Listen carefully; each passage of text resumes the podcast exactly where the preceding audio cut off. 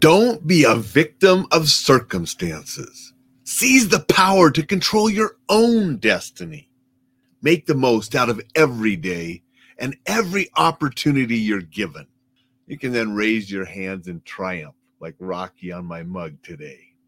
Appreciate you joining me. Coffee for Alain. Going to be a short one today. A lot to do before I travel tomorrow. Tomorrow I will be here at the same time because my plane doesn't leave until a little bit later, noon tomorrow. But then the rest of the week will be a little odd, and I'll talk about that on tomorrow's episode.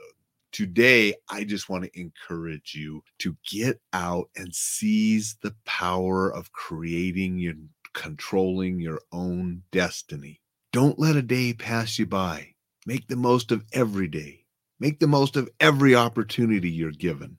Seek new opportunities. Don't just wait for them.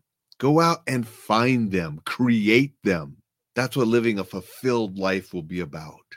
And only you can control your destiny. And only you can determine what the best things for you to do and how to make the most of every day and opportunity will be. It has to coincide with your goals, your ambitions, your desires, and what you want out of the life you're given. So take a moment to think about what you want. Take a moment to think about how you're going to create it and then seize the power to do it because you have the power within you.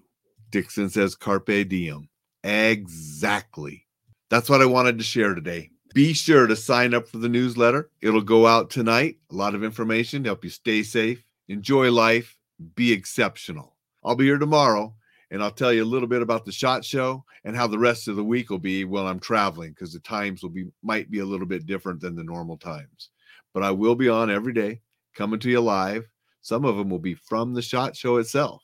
So go out, seize the day, make the most of it.